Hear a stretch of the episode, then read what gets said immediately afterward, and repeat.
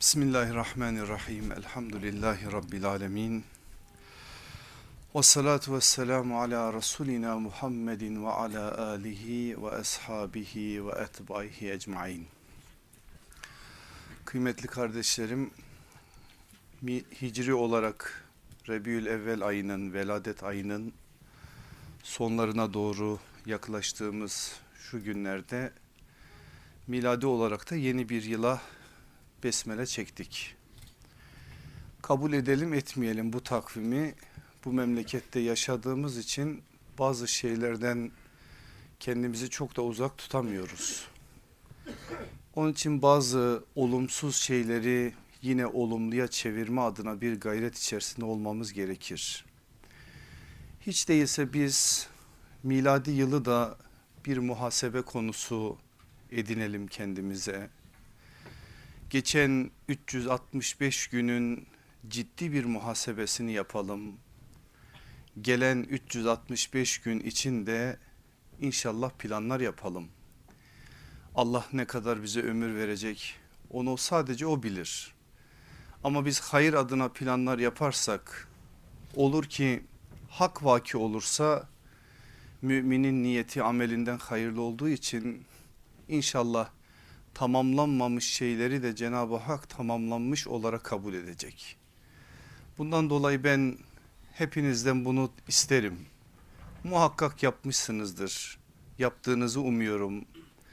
Ama yapmamışsanız da bir taraftan veladet ayını şahit tutarak bir taraftan da bu miladi yılbaşını şahit tutarak bu manada bir gayret içerisine girelim inşallah. Girelim ki elimizdeki bu ömür sermayesini Cenab-ı Hakk'ın bize emanet ettiği şu hayatı nimet olarak bahşettiği sayılmayacak faz, kadar fazla olan nimetleri en azından şükrünü eda edebilme adına bir gayretin içerisine girelim. Mevla hepimize bunu nasip eylesin inşallah. Dersimiz muhteşem ahlak. Bahsimiz beslenme ahlakı. Bugünkü konumuz ise kavramlar çerçevesinde beslenme ahlakı. Cenab-ı Hak hepimizin fehmini, fıkhını, hem anlayışını hem kavrayışını açsın inşallah. Zor bir mesele, zor bir konu. Geçen hafta da öyleydi. Bunlar biraz böyle farklı bir biçimde karşılık bekleyen dersler olduğu için ben de anlatırken biraz zorlanıyorum. E siz de bazı şeyleri kavrarken biraz zorlanıyorsunuz. Biraz da geçen ders sizin morallerini bozdum biliyorum. Bazen o da lazım. Her zaman için aynı şeyler olmuyor. Bazen morallerin düzelmesi için de bozulmaya ihtiyacı var. Bugün de biraz farklı bir çerçeveden meseleye bakacağız. Kavramlar ekseninden işin sorumluluk boyutunu beraberce anlamaya çalışacağız. Ben geçen dersi iki cümle ile size özetlemek istiyorum. Aslında iki tane büyük mesaj bunlar. Eğer anlayabilirsek bunları meselenin bizim açımızdan da ne kadar mühim olduğunu daha iyi kavrayacağız. O iki cümleden birincisi şu.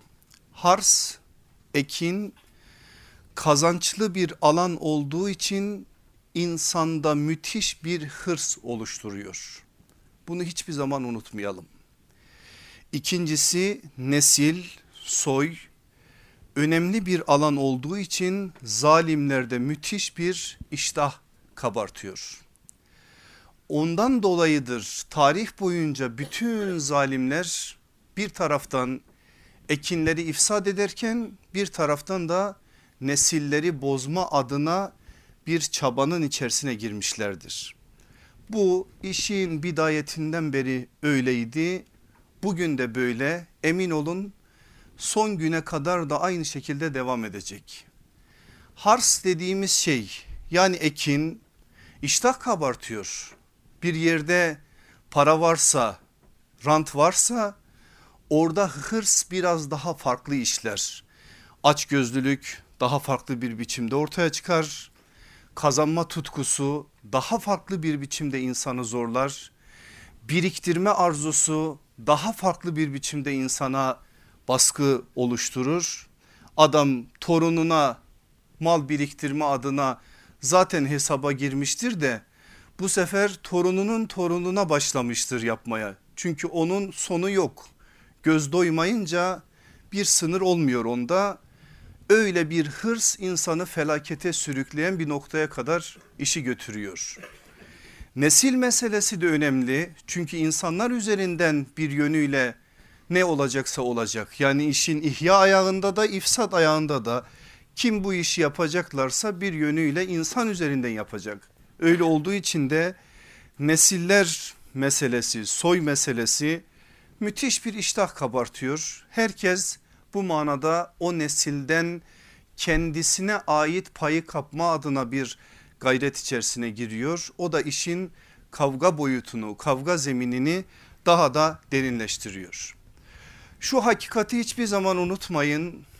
Geçen dersteki ayetin serlevhasıyla da ayetin bize verdiği mesajla da algılayalım. Özellikle bu konuda ekinlerin ifsad edilmesi, nesillerin ise bozulması şeytan ve şeytanın yandaşlarının dostlarının yaptırdığı yaptırmaya da devam edeceği bir şeydir. Çünkü şeytan Allah'ın laneti üzerine olsun o böyle bir anlaşma yaptı tabir caiz ise Cenab-ı Hak'la. Böyle bir aralarında o hadiseler yaşandıktan sonra konuşmalar geçti. Biz bunları Kur'an'dan ayetler olarak okuyoruz. O ayetlerden bir ayeti okuyacağım şimdi sizlere. Yani meselenin ne kadar mühim bir mesele olduğunu aslında bu işin sadece bizim gördüğümüz manada ticari sektörü ilgilendiren bir mesele olmadığını bu işin ticari bir sektörün arkasında daha farklı bir biçimde planlarla programlarla işlediğini ve bu konuda Müslümanlar olarak halen bizim işin ehemmiyetinin farkına varmadığımız gerçeğini anlamamız açısından bu ayeti o çerçeveden değerlendirmemiz gerekir. Bakın ayet ne diyor? Allah onu yani şeytanı lanetlemiş. O da Cenab-ı Hakk'a karşı şunu söylüyor. Yemin ederim ki kullarından belli bir pay edineceğim. Onları mutlaka saptıracağım. Muhakkak onları boş kuruntulara boğacağım. Kesinlikle onlara emredeceğim de hayvanların kulaklarını kesecekler. Ne için? Putlara adayarak onları nişanlayacaklar. Şüphesiz onlara emredeceğim de Allah'ın yarattığını değiştirecekler demişti. Kim Allah'ı bırakır da şeytanı dost edinirse elbette apacık bir ziyana düşmüştür. Nisa suresinin 118. ve 119. ayetler. Gayet açık ama ben biraz daha zihinlerinize otursun diye formüle edeyim. Şeytan insan oğluyla bu manadaki münasebetini, mücadelesini dört başlık altında burada söylüyor ve gerçekten de böyle işliyor. Başka ayetlere baktığınız zaman da burada söylenenleri bir yönüyle tekit eden bir yönüyle biraz daha açıklayan bazı mesajlar göreceksiniz. Ne diyor şeytan? Birincisi insan oğlunu doğru yolda saptıracağım. Dikkat buyurun bu cümleyi bilerek söylüyorum. İnsan oğlunu doğru yoldan saptıracağım değil doğru yolda saptıracağım. Ne fark var? Şeytan sırat-ı mustakim üzerine oturacak. Sen de o yoldasın seni o yolda saptıracak. Yani cennete giden yolda bir anda farkına varmadan senin varacağın menzil cehennem olabilir. Allah korusun. Bu o kadar müthiş bir şey ki bu manada üzerinde biraz tefekkür ettiğimiz zaman şeytanla Adem'in çocukları olarak bizim bizim münasebetimizin çok da kolay olmadığını görürsünüz. Sen zannediyorsun ki hayır yolundasın. Sen zannediyorsun ki ıslah ediyorsun. Sen zannediyorsun ki bir yönüyle güzel şeyler yapıyorsun ama sana farklı bir biçimde belli şeyleri çok farklı bir biçimde ambalajlayarak sunduğu için eğer firasetin yoksa eğer bu manada ihsan şuurunu kaybetmişsen eğer attığın her adımı muhlis olarak atmıyorsan Allah korusun varacağın yer çok tehlikeli bir şey olabilir. Birinci noktada bize söylediği bu. İkincisi insanoğlunu boş kuruntulara, vesveselere ve yalancı gündemlere mahkum edeceğim. Şeytan söylüyor. İnsanoğlunu boş kuruntulara, vesveselere ve yalancı gündemlere mahkum edeceğim. Mesela seni abdestle namazı namazla aranı bozabilir. Abdesti kullanır silahı abdest silahını seni abdest üzerinden vurur ve sana namaz bıraktırabilir. Nasıl? Alırsın abdesti gelir şeytan olmadı der. Bir daha alırsın olmadı der. Bir daha alırsın olmadı der. Hava soğuk bu sefer dersin ki olmuyor. Namazı abdestle birlikte bırakabilirsin Allah korusun. Vesvese o kadar kötü bir şeydir ve şeytanın sığındığı bir silahtır ki onunla insanı çok farklı bir biçimde saptırabilir. İşte boş kuruntularla vesveseyle ya da yalancı gündemlerle senin gündemine bir şey koyar orada aslında kastı başka bir şeydir seni oradan saptırabilir. Çünkü şeytan insana önden gelir arkadan gelir sağdan gelir soldan gelir senin zaafiyetin neyse o zaafiyetini kullanarak bir şekliyle senin ayağını kaydırmak için elinden geleni yapar. Bu önden gelmesi arkadan gelmesi sağdan ya da soldan gelmesi sadece yön olarak anlaşılmamalı. Şöyle anlayacaksınız önden gelir açıkça bir düşman olarak. Arkadan gelir sinsice yavaş yavaş gelir sen onun geldiğini bile fark etmezsin bir anda senin ayağını kaydırabilir.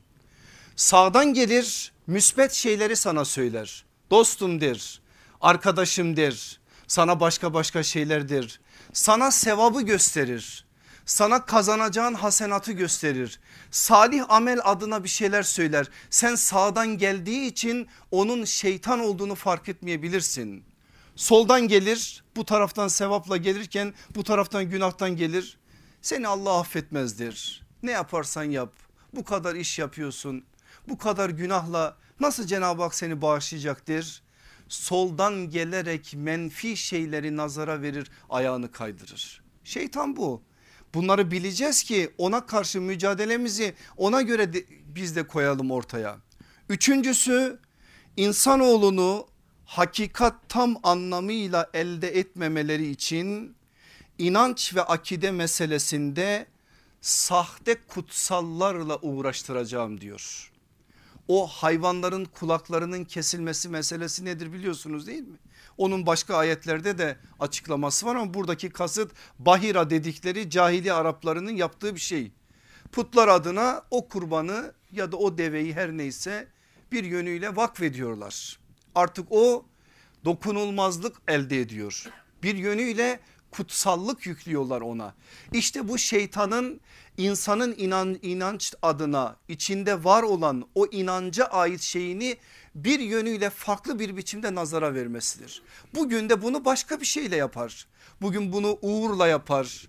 Bugün bunu fal ile yapar. Bugün bunu başka bir şeyle yapar. Yapar da yapar.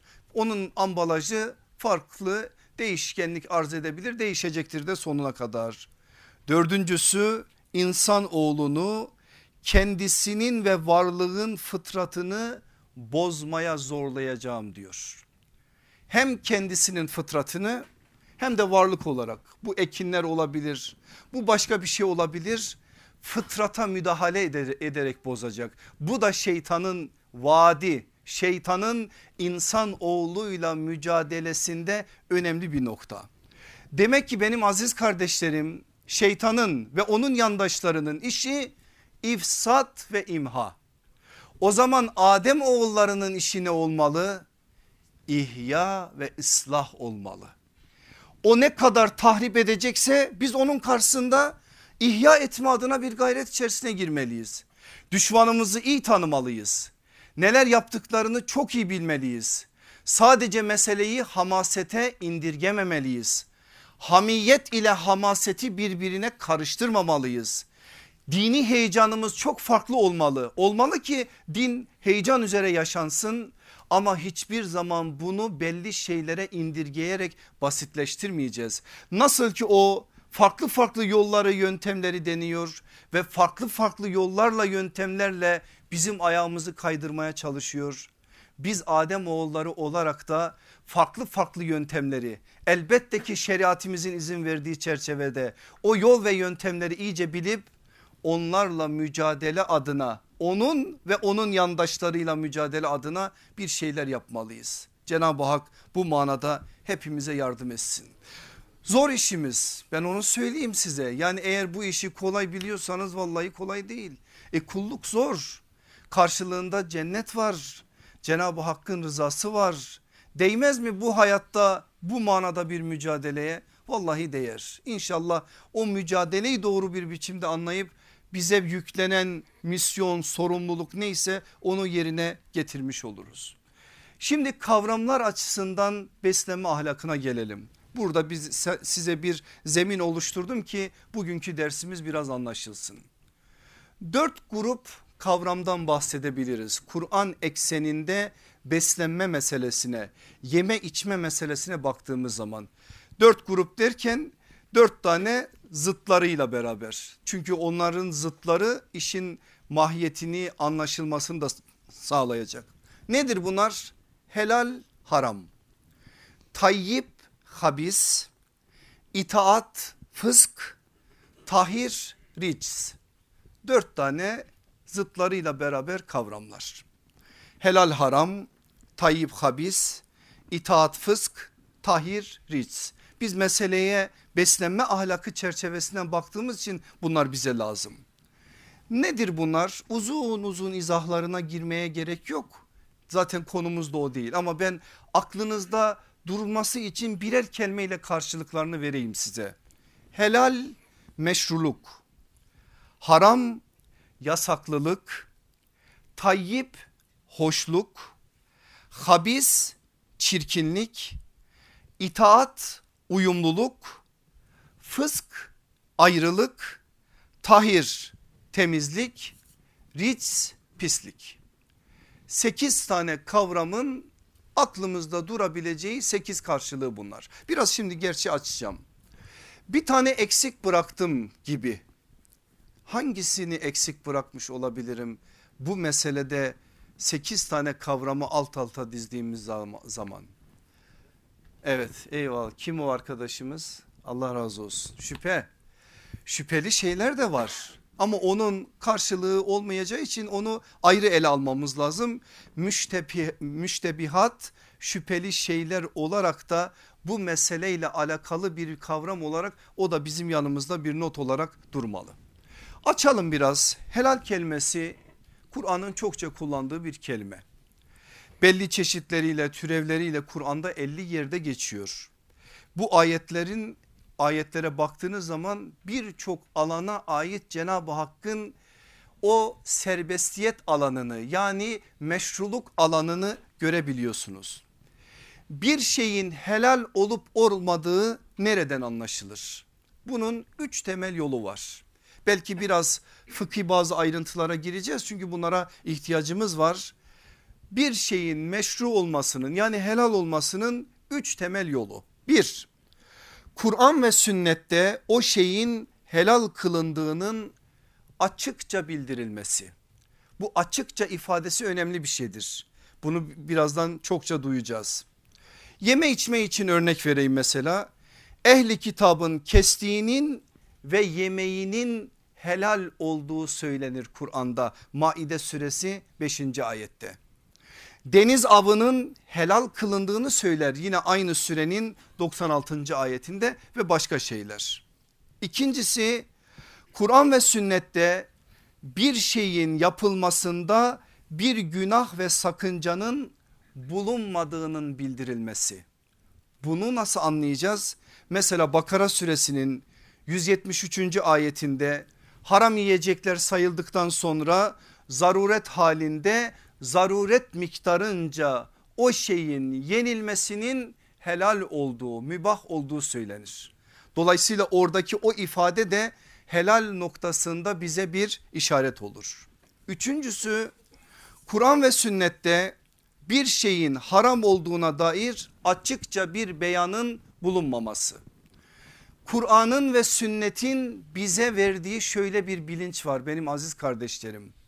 Biz helali aramayız. Önce haramları tespit ederiz. Çünkü haramlar sayılıdır ve azdır. Haramlar ortaya konduğu zaman geride ne kalmışsa helaldir. Çünkü eşyada asıl olan nedir? İbahadır, mübahlıktır. Hal böyle olduğu için haramlar çok değildir. Haramlar oldukça azdır. Helaller çoktur. Bundan dolayı Kur'an'ımız da onun tebyini olan sünnet de bize helalleri saymaktansa haramları sayar gerisinin de helal olduğunu söyler. Ne güzel söylemiş zaten Üstad Bediüzzaman helal dairesi geniştir keyfe de kafidir. Eğer biz bunu böyle anlarsak eşyada asıl olan ibahadır mübahlıktır meselesini daha da doğru bir biçimde anlamış oluruz. Harama gelin sözlükte bir şeyin bir kimseye yasak olması isim olarak da yasaklanan helal olmayan şey anlamına gelir ve Kur'an-ı Kerim'de 83 yerde geçer. Bakın dedik ya haramlar çoktur. Kur'an'da sayı itibariyle de haram kelimesinin çok olması bundan dolayıdır. Haramlar sayılır diye söyledik ki haramlar çok değil. Haramların sayılması çoktur da onun için burada fazla gelir. Bir şeyin haram olup olmaması nasıl anlaşılır? Orada da yine birkaç ölçümüz var. Bir, Kur'an ve sünnette bir şeyin haram olduğunun açık bir lafız ile bildirilmesi. Mesela kesin kez haram olduğu bildirilen şu dört şey gibi Allah size ölüyü, kanı, domuz etini ve Allah'tan başkasının adı anılarak kesilen hayvanları haram kıldı. Nahl suresinin 115. ayeti inneme harreme aleykum diyerek gelir ayet açıkça haram olduğu orada ortaya konur. İkincisi Kur'an ve sünnette bir şeyin caiz ve helal olmadığının açık bir lafız ile bildirilmesi. Bildirilmesi. Mesela kadınlara verdiklerinizden yani onlara verilen mihir bedellerinden boşanma esnasında bir şey almanız size helal olmaz. Haramdır demedi bakın burada ne dedi? Ve la yuhillu lekum size helal olmaz. Helal olmazsa ne olur? Haram olur. Tabi burada bir incelik var. Niye öyle gelmedi de böyle geldi? O artık işin biraz teknik boyutudur. Siz ona bakarsınız. Üçüncüsü Kur'an ve sünnette bir şeyin nehi sigası ile açık bir lafız ile yasaklanması. Fakirlik korkusuyla çocuklarınızı öldürmeyiniz diyor mesela. Buradaki ifadeden de anlıyorsunuz ki o söylenen şey haram Allah katında açık bir biçimde ortada. Dördüncüsü Kur'an ve sünnette bir şeyden kesinlikle sakınılması gerektiğinin açık bir lafız ile bildirilmesi.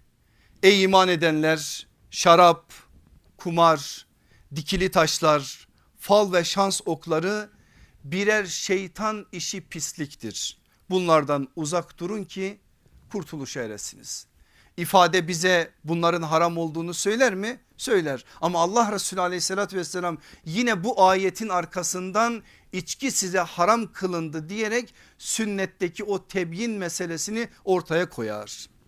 Beşincisi Kur'an ve sünnette bir şey yapıldığı zaman ceza gerektiren bir durumun ortaya çıktığının açık bir lafız ile bildirilmesi.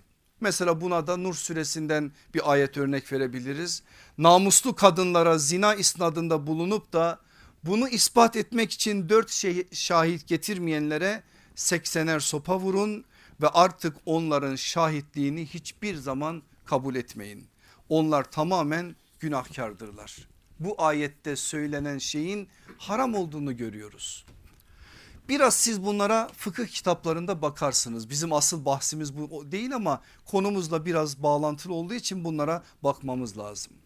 Burada söylediğim iki şey önemli benim aziz kardeşlerim.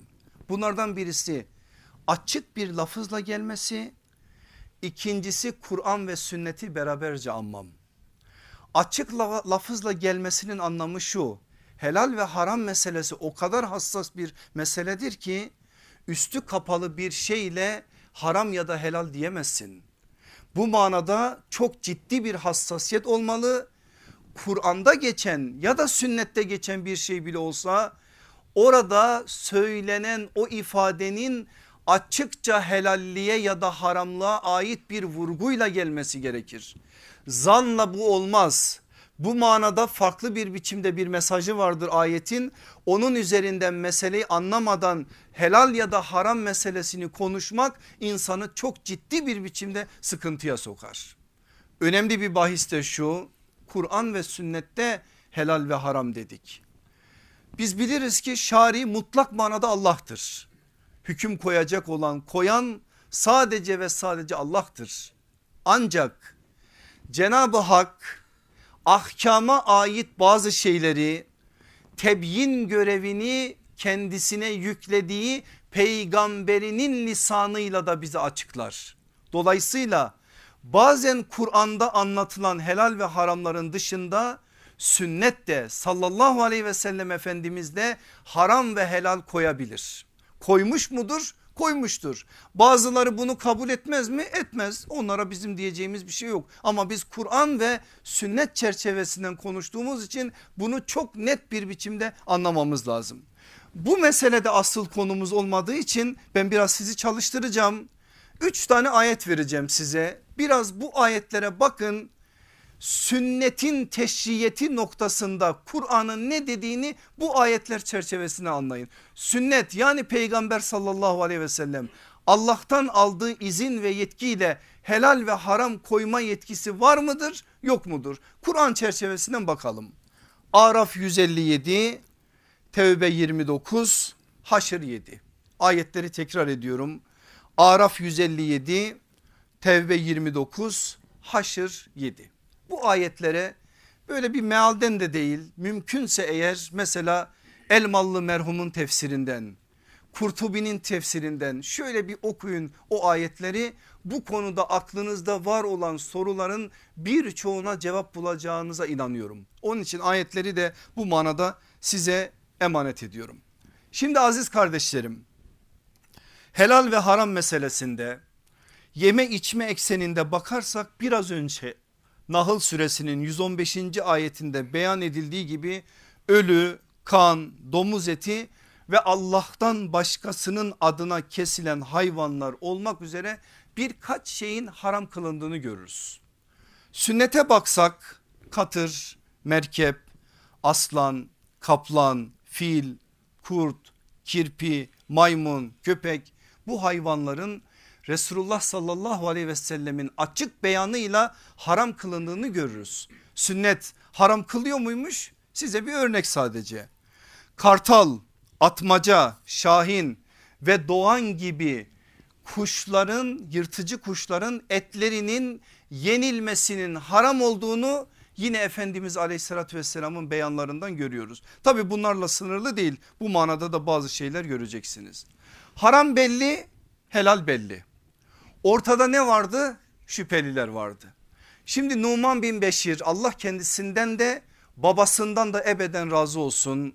Küçücük bir çocukken sallallahu aleyhi ve sellemin mübarek ellerine kendisini bırakıyor. Efendimiz aleyhissalatü vesselamın yanında farklı bir terbiye görüyor. Suffa mektebinin en gözde talebelerinden biri oluyor.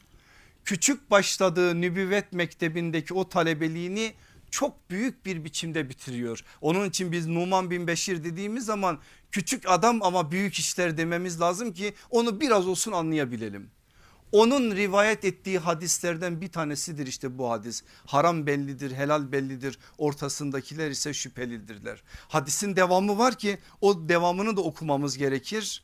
Allah Resulü aleyhissalatü vesselam ortada olanlar şüphelilerdir dedikten sonra diyor ki İnsanlardan çoğu bunları bilmez. Yani şüphelileri bilmezler. Bilmemeye gelirler ya da üzerlerine almazlar artık nasıl anlayacaksınız. Ama uyarı bundan sonra başlıyor.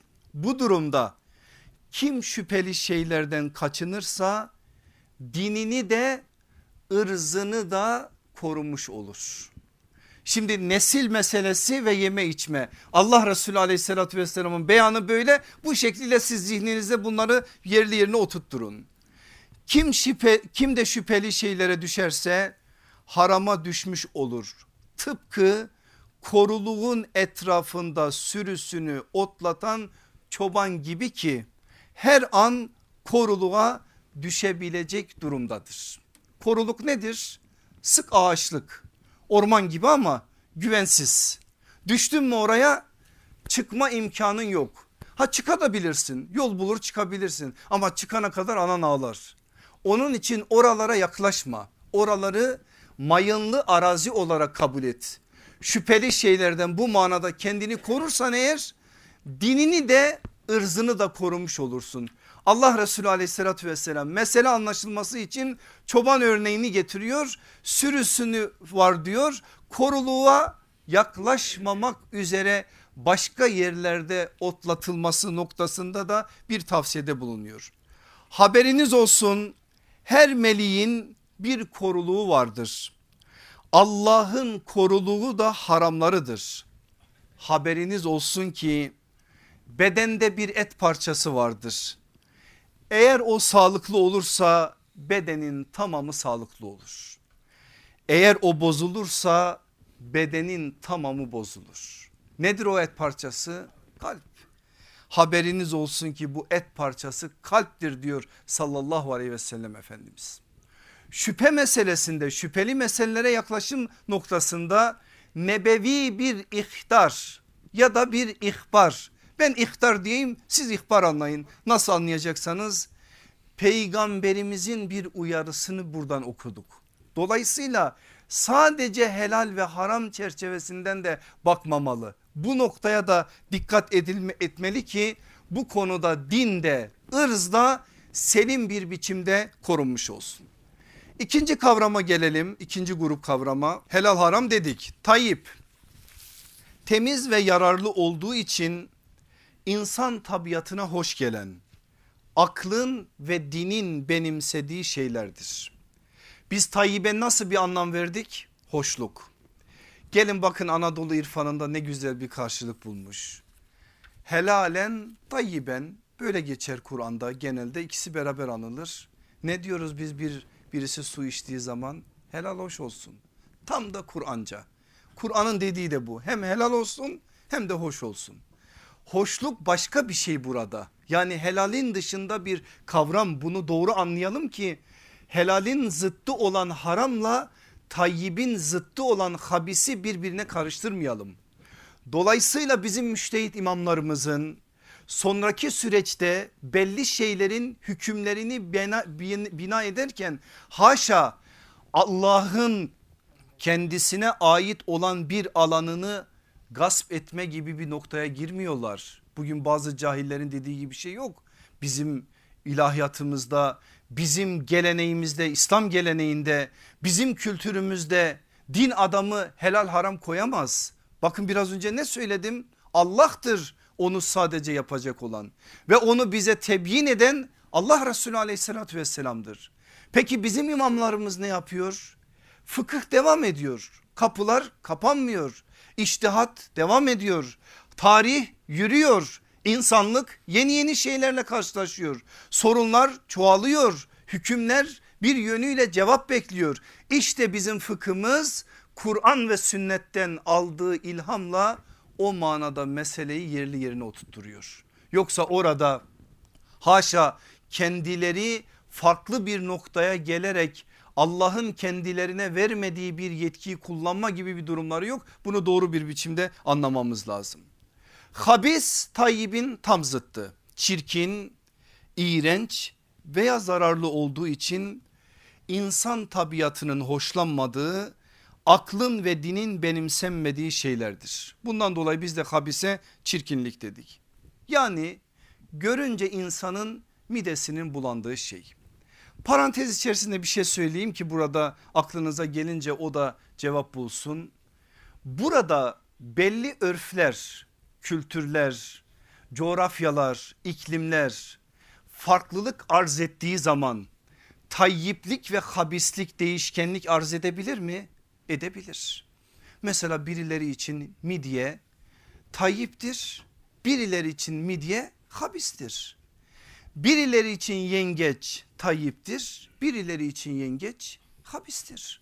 Bu farklılık arz edebilir ve bunu da imamlarımız işte bu çerçeveden meseleye bakarak hükümlerini koyuyorlar. Dolayısıyla bunu anlamadığınız zaman meseleyi tam olarak kavrayamıyorsunuz. Niye birinde yenilmesi caiz de birinde değil diyorsun. Bundan dolayı orada işin çıkış noktasında kavramlar böyle yürüdüğü için neticede varılan hüküm de öyle oluyor. Kalan dört kavramı iki iki söyleyeyim size biraz hızlanalım. İtaat, uyumluluk, fısk, ayrılık dedim. Buradaki itaat bizim anladığımız manada itaat değil. Fısk kavramı İslam öncesi dönemde de vardı. Sözlükte taze hurma kabuğunun yarıp dışarı çıkmak belirli bir sınırı aşmak olarak kullanılıyordu. Ama İslam döneminden itibaren şu anlam yüklenildi fısk kavramına. Hak yoldan ayrılma, Allah'ın emirlerine itaatsizlik etme. İşte onun için fısk ayrılık, itaat uyumluluk olarak değerlendirildi. Bakın ilgili ayetlere bu çerçeveden de göreceksiniz. Tahir temizlik, rics pislik. Rics kavramı sözlükte pis olmak, çirkin bir fiil işlemek, bu anlamlara gelen reces ya da recaset kökünden gelen bir kelime zaten biz ona da pislik anlamını verdik. Kur'an'a bakın rics kavramı 9 yerde geçer aziz kardeşlerim. Bir yönüyle ricsi daha iyi anlamamız gerekiyor ki bazı şeyler bugün onun altında işlenmesi gerekir. Kur'an'daki o dokuz kullanımı alt alta dizdiğiniz zaman şu anlamları çıkarıyorsunuz. Allah'ın yarattığı selim fıtrat çizgisi üzerinde yine onun lütfettiği aklı kullanmayıp küfür ve şirk batağına saplanmak. Ritz bu anlama da geliyor. İçi kararmış inatçı münafıkların nifakı, onur kırıcı itham ve iftira eylemi bir de bu bilinen anlamıyla domuz eti, içki, kumar, dikili putlar, gaybden haber alma amacıyla falcılık yapma bunların hepsi de rics olarak nitelendiriliyor. Kavramların hepsini verdim ben de kurtuldum. Bundan sonra artık iş size düştü. Şimdi benim aziz kardeşlerim helal gıda meselesi ve bu işin buradaki o kavramlar üzerinden yürümesi meselesi inanın bir şeyi yerli yerine oturtmak için meseleyi anlamak için bu tespiti yapmamız lazım. Çok kolay bir mesele değil. 20 sene önce 30 sene önce 40 sene önce bu manada çok fazla bir gündemimiz yoktu bizim. Ama şu anda var olmalı. Ben şundan korkuyorum. Eğer biz bu manada belli önlemleri almazsak eğer Allah korusun 10 sene sonra 20 sene sonra çok daha farklı şeyler konuşabiliriz şu memlekette bile. Yani Müslümanların çoğunlukta olduğu bir memlekette bile helal gıda meselesinde biz Allah korusun daha farklı şeyler konuşabiliriz. Şimdi bu manzarayı biz karşımıza aldığımız zaman bizi şu anda Avrupa'dan kardeşlerimiz de dinliyor. Ben sık sık gidip geliyorum biliyorsunuz oralara. Duyduğum bir şey üzerinden de onlara da bir mesaj vereyim. Gerek biz gerek onlar. Ne yapalım hocam? İşte şartlar böyle. Dünyayı biz mi kurtaracağız? Bu kadar yaygınlaşmış. İşte geçen ders siz söylediniz. Bu manada dünyayı yönetenlerin planlarını programlarını bu kadar stratejiler üretiliyor. E biz ne yapabiliriz ki? Dolayısıyla bu meseleyi kendimize dert edinsek ne olur? En iyisi uydum kalabalığa diyelim. Uydum kalabalığa diyen kendi felaketini hazırlamıştır. Biz boşuna mı okuduk Allah aşkına Hazreti İbrahim'in tek başına ümmet olmasını? Tek başına bile olsa ümmet olmak zorundasın.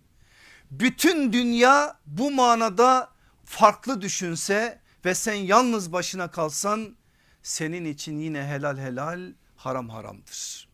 Bu konuda elimizden geldiğince hassas olmak zorundayız. Başka çaremiz yok. Belli şeylerde eğer teklifi mala yutaksa yani takat üstü bir sorumluluk varsa ortada onun için zaten söylenecek bir şey yok. Ama öyle değil de ne yapalım? Saldım çayıra Mevlam kayıra böyle bir şey yok. Mevla önce tevekkül edeninkini kayırıyor. Tevekkül ede, tedbir alacaksın sonra tevekkül edeceksin. Önce tedbir alanının alanın şeylerine bu manada Cenab-ı Hak sahip çıkıyor. Sen de bunu yapacaksın ben de bunu yapacağım. Bundan başka bir yolumuz yok bundan başka yapacak bir şeyimiz de yok. Bu manada iki tane nebevi düsturu size veriyorum. İki tane peygamber sallallahu aleyhi ve sellemin bize söylediği şeyler. Nedir bu? Bir helal gıdayı aramak her Müslümanın üzerine vaciptir. Helal gıdayı aramak her Müslümanın üzerine vaciptir. Ne diyor sallallahu aleyhi ve sellem?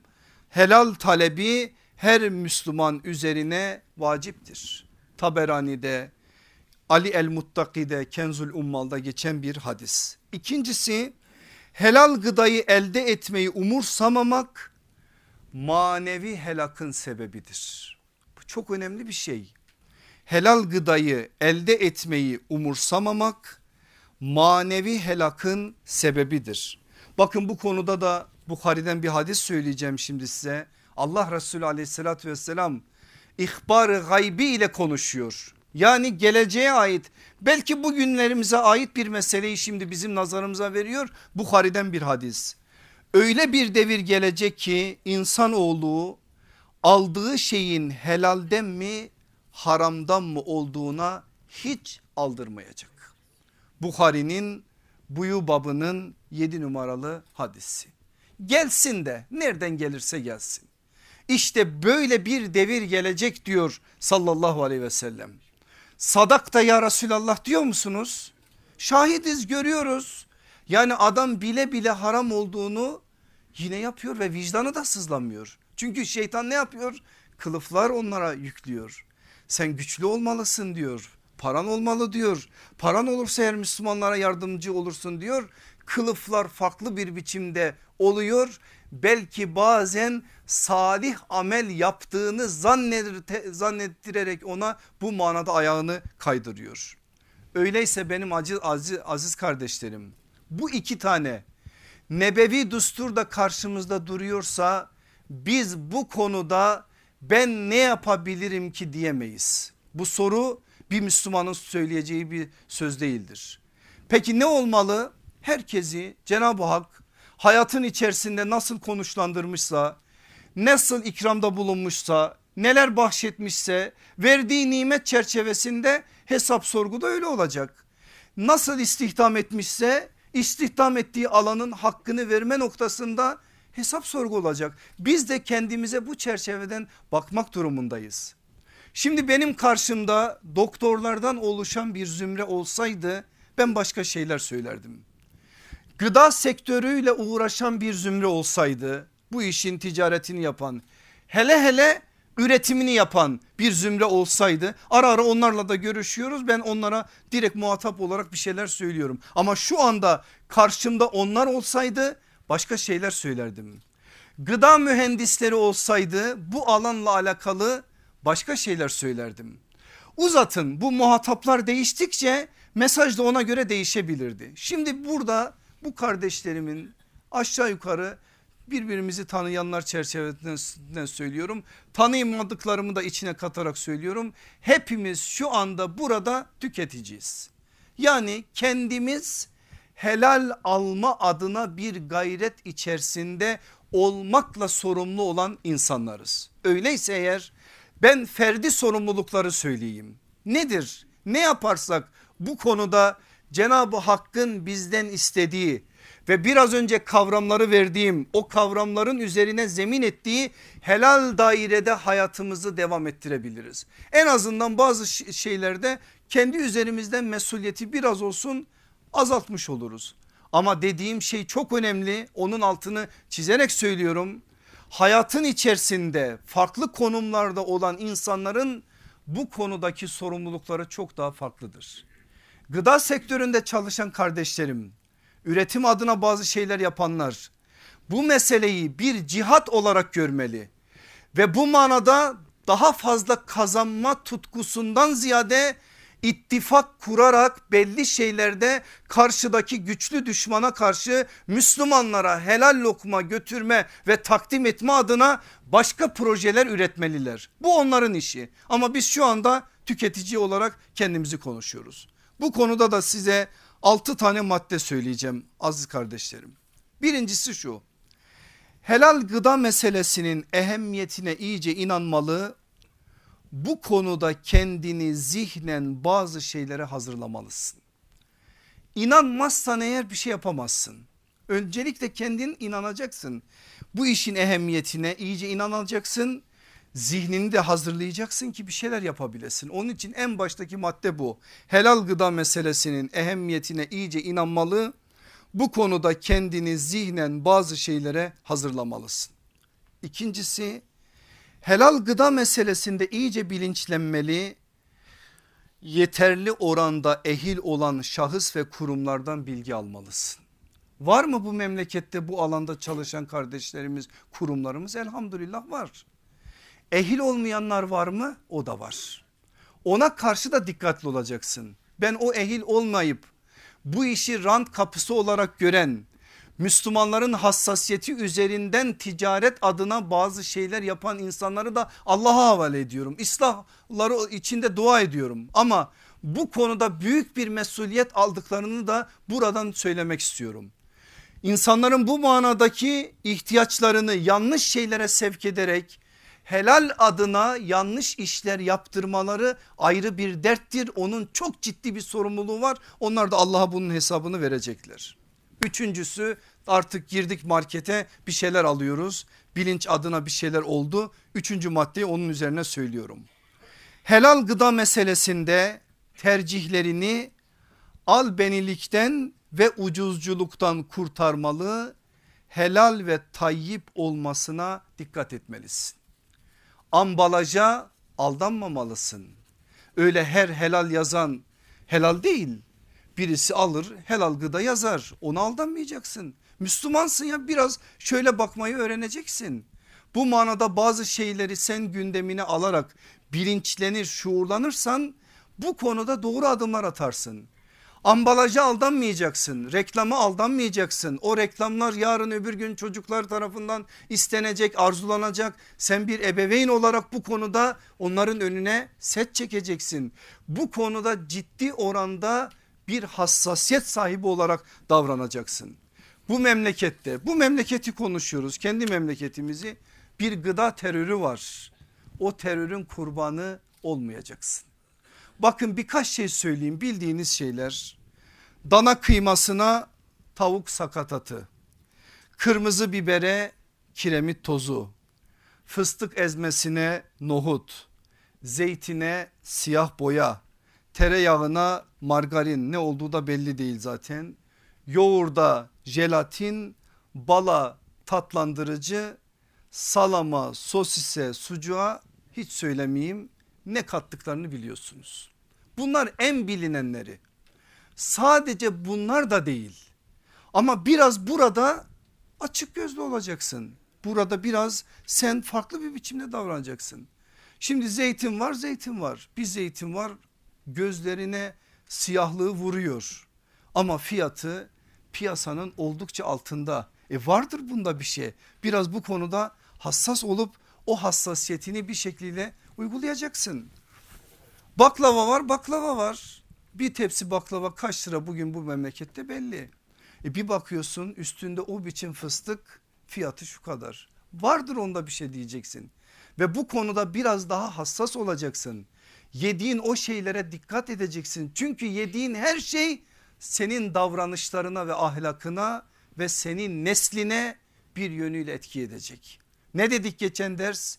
insan yediğinin ve içtiğinin esiridir.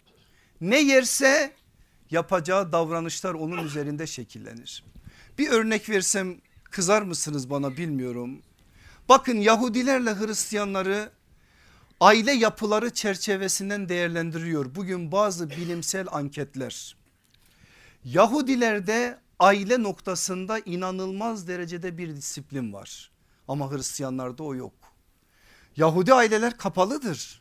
Aynen bizler gibi biraz daha bu manada farklı bir biçimde hassasiyetleri vardır. Evlenen birisi kolay kolay mesela boşanamaz. Boşanma meselesi olduğu zaman çoluk çocuklarıyla farklı bir münasebetleri olur. Bunların aynılarını Hristiyanlarda göremiyorsunuz. Niye diye kıyaslıyorlar? Fatura neye çıkıyor biliyor musunuz? Domuz etine çıkıyor. Onu yediğin zaman aile kalmaz zaten. Çünkü o yediğin şey senin ahlakına direkt etki ediyor ve seni başka bir biçimde şekillendiriyor. Bundan dolayı her yediğin şey senin ahlakına bir yönüyle direkt etki edecek bir şey olarak geliyor. Bir besini olduğundan fazla tüketirsin bakarsın hayatına kendini bunu test edebilirsin. Bir bakıyorsun o besinin besinin taşıdığı şey yavaş yavaş yavaş yavaş senin ahlakını davranışlarını mesela asabiyetin mesela kızgınlığını mesela nefretini şekillendiren yönlendiren bir şey oluyor. Dolayısıyla biz yediklerimize ve içtiklerimize bu manada çok dikkat etmeliyiz. İşte burada reklamın özellikle de kapitalist düzenin bize bir yönüyle dayatmaya çalıştığı belli şeylere asla aldanmamalısın. Burada sen bilinçli bir tüketici olmalısın. İman etmiş bir insansın, Müslümansın, ağzına aldığın her şeye dikkat etmelisin. Bu konuda hassasiyetini en üst düzeyde oluşturmalı ve gerekli adımları atmalısın. Dördüncüsü helal gıda meselesinde özellikle katkı maddeleri konusunda bilgi sahibi olmalı. Alışverişlerde etiket okuma alışkanlığı edinmelisin. Ne yapalım? Müslüman bir memleket diye bunu sakın ha gevşetmemelisin. Çünkü üzülerek söyleyelim ki bazı bilindik markalarda bile bu manada sıkıntılar var. Ne yapıp yapıp bu konuda o katkı maddelerini özellikle sıkıntılı olanların ele jelatinin neyden yapıldığını biliyorsunuz. Her şeyi bana söyletmeyin burada ama biraz siz detaylandırın bunları. Bunların neler olduğunu ambalajın arkasında yazarken nasıl kodlarla yazdıklarını iyice bilmeli ve bu konuda bazı adımlar atmalısın. Beşincisi helal gıda meselesinde özellikle üreticilere sorular sormalı onlara şuurlu bir tüketici topluluğunun oluştuğunun mesajını vermelisin. Biz bunu yaparsak onları zorlarız. Bu maddeyi bir daha söylüyorum. Helal gıda meselesinde özellikle üreticilere sorular sormalı. Onlara şuurlu bir tüketici topluluğunun oluştuğunun mesajını vermelisin. Aldın bir şey orada bir şey yazıyor e bilmem ne. Bilmiyorsun ne olduğunu hemen aramalısın o yetkili firmayı kardeşim burada bir şey yazmışsınız şunun açılımı ne? Bu hangi katkı maddesi? Sorgulamalısın. Bunu sorguladığın zaman onlar da kendilerine çeki düzen verecek. Ama piyasa bu manada herhangi bir karşıt bir şey söylemeyince adam işin ticaretine bakacak sadece. Bu konuda da yapacağını yapacak. Altıncısı ve sonuncusunu da söylüyorum. Helal gıda meselesinde özellikle de et konusunda oldukça hassas olmalı. Tanınmayan ve bilinmeyen yerlerden et satın almamalısın. Çünkü et meselesi Allah adına kesilen hayvanlardan olması bu konudaki hassasiyet mühim bir hassasiyet. Söylesem mi söylemesem mi diye şimdi aklımda götürüp getiriyorum. Biraz yuvarlak bir cümleyle söyleyeyim. Allah aşkına bir araştırın şu memlekette yüzde 99'u kağıt üstünde Müslüman olan bu memlekette ne kadar domuz üretimi var? Kaç tane domuz çiftliği var ve senede kaç bin tane domuz üretiliyor? Ve bu domuzlar nereye gidiyor? Bir bakın. Evet Tarım Bakanlığı'nın resmi kayıtlarına göre bu memlekette ruhsatlı domuz çiftliği yok. Ama ruhsatlı yok. Ruhsatlı olmasa bile bu manada neler neler olduğuna dair çok şey söylenir. Neler olduğunu biliyorsunuz bakın bilenler başladılar konuşmaya. Siz de bilin ve bu konuda biraz daha tedbirli olun. Tedbirli olun ve et meselesi mühim bir mesele olarak gündeminizde olsun. Hassas olun. Yapabilirseniz gözlerinizin önünde kesilmiş hayvanlardan alın. Buna teşvik edin çoluk çocuğumuz da bu konuda onlarla bir yönüyle ünsiyet kursunlar. Yani hayvanla kurbanla bir manada bir bağ oluştursunlar. Bu tarz şeyler de biraz daha farklı bir biçimde hayatlarımıza sirayet etsin. Şimdi benim aziz kardeşlerim vakit doldu ama ben birkaç şey daha söyleyeceğim. Biraz sabır edeceksiniz. Birkaç tane örnek vereyim. Evet asr-ı saadette GDO yok, jelatin de yok Bu söylediğim katkı maddelerde yok ama müthiş bir haram hassasiyeti var. O haram hassasiyetinin bugün bizim dünyamıza da taşınması açısından bildiğiniz birkaç örneği size aktaracağım.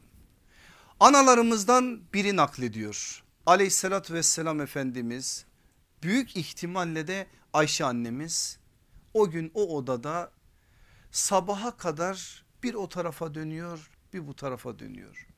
Kalkıyor biraz oturuyor bir daha uzanıyor. İbadet maksadıyla kalkıyor bir daha geliyor yatağa ama annemiz fark ediyor sallallahu aleyhi ve sellem Efendimiz yatmıyor. Dayanamıyor soruyor diyor ki ya Resulallah nedir bu halin? Geceden beri gözüne uyku girmedi. Bir sıkıntın var herhalde. Diyor ki Allah Resulü aleyhissalatü vesselam akşam geldim yatağa yatarken yatağın yanında bir tane hurma gördüm. O anda içim geçti isteğim oldu aldım o hurmayı ağzıma attım ve yedim. Sonra aklıma şu geldi bizim evimize zekat malları geliyor sadakalar geliyor. Ya onlardan bir şey değilse ve ben haram olan bir şey yedimse Allah'a karşı hesabım nasıl olacak diyor. Bir hurma sallallahu aleyhi ve sellem efendimizin hassasiyeti. Sabaha kadar onu uyutmayan bir hassasiyet. Bilmem bunlar bize bir şey söyler mi? Sonra annemiz diyor hayır diyor falanca ensardan gelen bir hediyeydi. Herhalde ben düşürmüşüm diyerek Allah Resulü aleyhissalatü vesselamı rahatlatıyor. Haram deseydi ne yapacaktı biliyor musunuz Efendimiz? Şimdi ne yapacağını söyleyeceğim. Hazreti Hasan kucağında oturuyor. Aleyhissalatü vesselam Efendimiz de sadaka mallarını zekattan gelen malları bölüştürüyor. İçlerinde hurma da var. Hasan ufacık bir çocuk. Bir tane alıyor alelacele ağzına atıyor çiğnemeye başlıyor. Ve Efendimiz kucağında olan o çocuğu bir müddet sonra ağzında bir şey olduğunu görüyor. Anında Efendimiz aleyhissalatü vesselam kıh kıh irme biha diyor. Biz de deriz ya çocuklara kıh kıh diye at onu at onu diyor Hasan atmıyor çiğnemeye başlıyor. O cennet gençlerinin efendisi ne kadar sevdiğini siz iyi biliyorsunuz. Aleyhissalatü vesselam Efendimiz şöyle ağzını sıkıştırıyor açıyor parmağıyla çocuğun ağzındaki o bir tek hurmayı alıyor öylece bırakıyor. Diyor ki sahabe efendilerimiz ya Resulallah niye bu bir tane hurma ne olacak ki onun yerine bir tane biz veririz. Hayır diyor Muhammed'e ve onun ehli beytine sadaka yemek haramdır. Kana karışmayacak haram. Çünkü toplumun önünde o insanlar. Ehli beyt demek dinin intikal ve muhafazasında Allah tarafından seçilmiş insanlar demek. Allah Resulü aleyhissalatü vesselam onların üzerinden bu mesajı veriyor. O peygamber mektebinin talebelerinden biri gözde talebelerinden başımızın tacı Hazreti Ebu Bekir'den size bir örnek vereyim. Onun hilafet günleri anında onun hizmetlisi bir tepsinin içerisinde bir miktar yemek artık neyse getiriyor Hazreti Ebu Bekir'in önüne koyuyor. Hazreti Ebu Bekir de ev hali bir yerden gelmiştir diyerek başlıyor yemeye. O anda aklına geliyor aklına geliyor ne demek bu biliyor musunuz? Aklınıza gelsin her yediğinizi aklınıza gelerek sorgulayın odur aslında mesajı. Hazreti Ebu Bekir'in aklına geliyor ve soruyor diyor ki sen bunu nereden getirdin? Hizmetli diyor ki cahiliye döneminde bir kahinlik yapmıştım. Onun karşılığında birinden alacağım vardı. Adam yeni verdi. O alacağımla gittim bu yemeği aldım sana getirdim. Ne yapıyor biliyor musunuz Hazreti Ebu Bekir? Anında ağzındakini bırakıyor. Lokmaları atıyor. Canı rahat etmiyor. Parmağını boğazına geçiriyor istifra ediyor. O yediklerini de dışarı çıkarıyor. Hazreti Ebu Bekir hassasiyetidir. Peygamber mektebinde yetişmiş bir insanın ortaya koyduğu bir kamettir. Aynı davranışı Hazreti Ömer'den görüyorsunuz. Zekat mallarına ait bir devenin bir bardak sütünü birisi ona ikram etmiş ama ne olduğunu söylememiş. Hemen soruyor oradan bir yudum aldıktan sonra nedir diye bu söylüyor zekat malları olduğunu aynı tavır parmağını boğazına sokarak onu dışarıya atıyor. Size anlatsam onlarca örnek anlatabilirim böyle. Birçoğunu biliyorsunuz siz zaten. Böyle bir hassasiyet var işte. Böyle bir hassasiyet olduğu için temiz mideler, temiz kan, temiz toplum. Kirli mideler, kirli kan, kirli toplum. Eğer bugün bu toplum bu halde ise yediklerimizin neticesidir başka bir şey değil. Haram yiyenler haram davranacaklar. Helal yiyenler helal davranacaklar. Bunun başka bir yolu yok ki. Aleyhissalatü vesselam Efendimiz de onun mübarek ellerinde yetişen ashab-ı kiram efendilerimiz de bize böyle bir örnek ortaya koyuyorlar. Size son dönemlerden yani Hicri 400'lü yıllardan bir örnek vereyim. Ebul Vefa isimli Tacül Arifin diye bilinen çok önemli bir isim. İnşallah araştırın biraz hayatı hakkında bilgi alın. Onun kendi dünyasından aktardığı bir menkıbe size anlatacağım menkıbe. Bakıyor ki oğlu elinde çuvaldız su gidip taşıyıp getirenlerin gidip arkalarına giriyor saklanıyor onların su tulumlarını deliyor. İnsanlar sularını yüklemişler getiriyorlar bin bir zahmetle o delikanlı gidiyor vuruyor çuvaldızı su aka aka gelene kadar bitiyor. Fark ediyor Ebu Vefa etme oğlum yapma oğlum tavsiyede bulunuyor bakıyor yok. Sorgulamaya başlıyor kendini ya ben bu o çocuğa ne yaptım ki böyle oldu? Bizim evimize haram mı girdi? Bakın sorgulama böyle başlıyor. Yani bir şey varsa eğer arıza ona buna suçu atmıyor. Şimdi biz hep ona buna suçu atarak muhasebe yapmaya çalışıyoruz. Ama Ebul Vefa yaşadığı bu örnekle bize aslında muhasebenin de nereden başlaması gerektiğini söylüyor. Aklına bir şey gelmiyor. Bir hanıma sorayım diyor. Hanıma soruyor. Diyor hanım böyle böyle yapıyor bizim çocuk.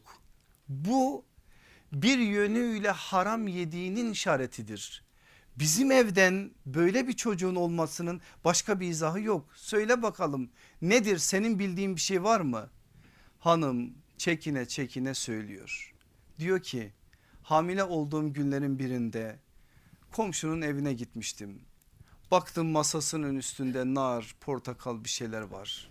Haya ettim, isteyemedim, utandım. Elimde ufacık bir iğne vardı, bir tığ gibi. Batırdım onu. Biraz o meyvelerin suyundan içtim. Ebul Vefa diyor ki batırdığın o iğne baksana çocuğumuzun elinde bir çuvaldız olmuş. Git o komşundan helallik al ve bu manada Allah'a da istiğfar et tevbe et ki Cenab-ı Hak bu hastalıktan çocuğumuzu kurtarsın. Ve yapılıyor da Cenab-ı Hak o manada o manevi sıkıntısını giderecek bir şey ortaya koyuyor. Benim aziz kardeşlerim menkıbelerde fasla bakılmaz asla bakılır diye bir ilkeyi sürekli, sürekli söylüyorum size.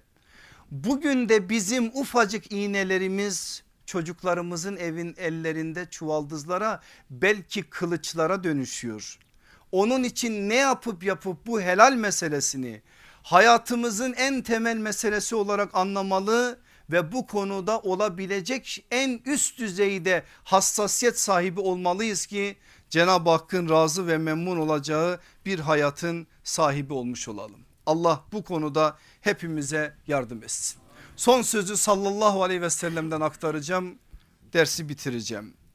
Nevvas İbni Sem'an el Kilabi isimli bir sahabi efendimiz naklediyor bu hadisi biraz sonra size aktaracağım.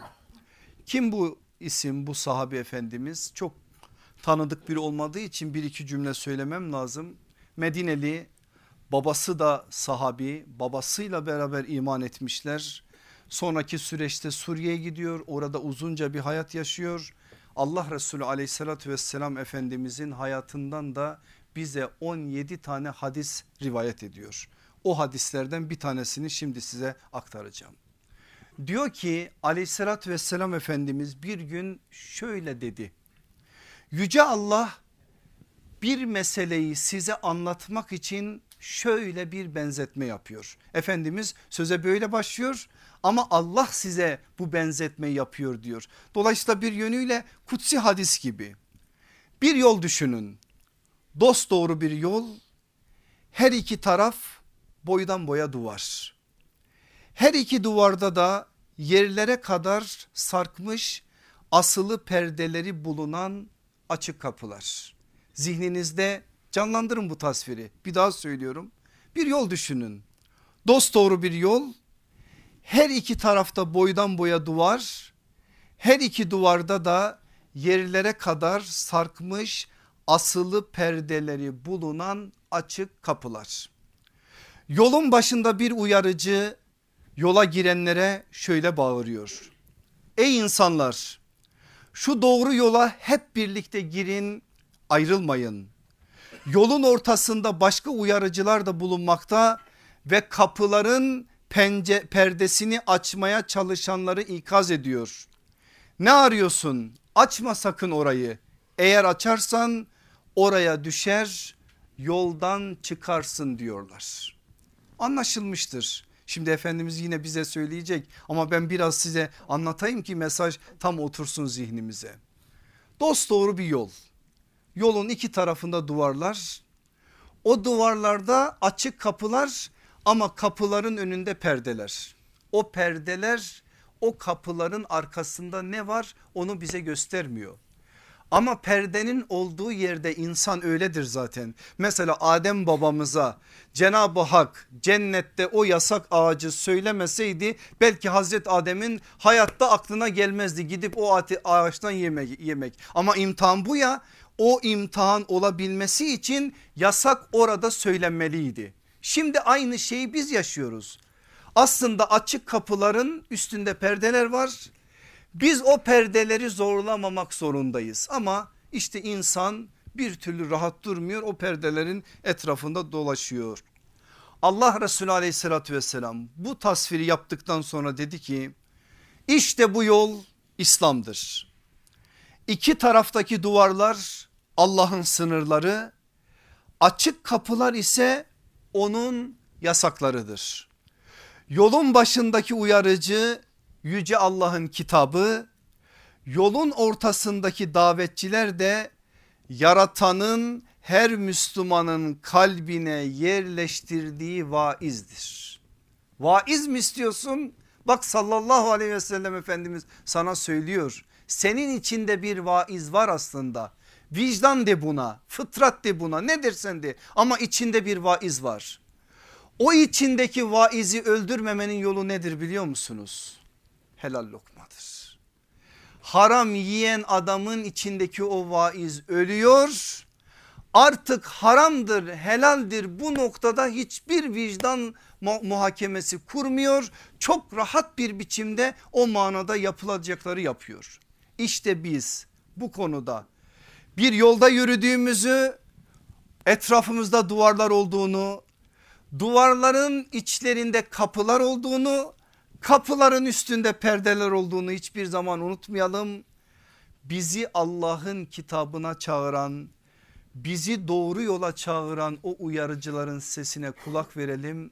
İçimizdeki vaizin de sesini her daim canlı tutalım. Allah bu manada bizlere güç ve kuvvet versin. Cenab-ı Hak son nefesimize kadar bizi helalle iktifa eden ve harama da hiçbir şekliyle kapı açmayan bulaşmayan bahtiyarlardan kılsın inşallah. Velhamdülillahi Rabbil Alemin. El Fatiha.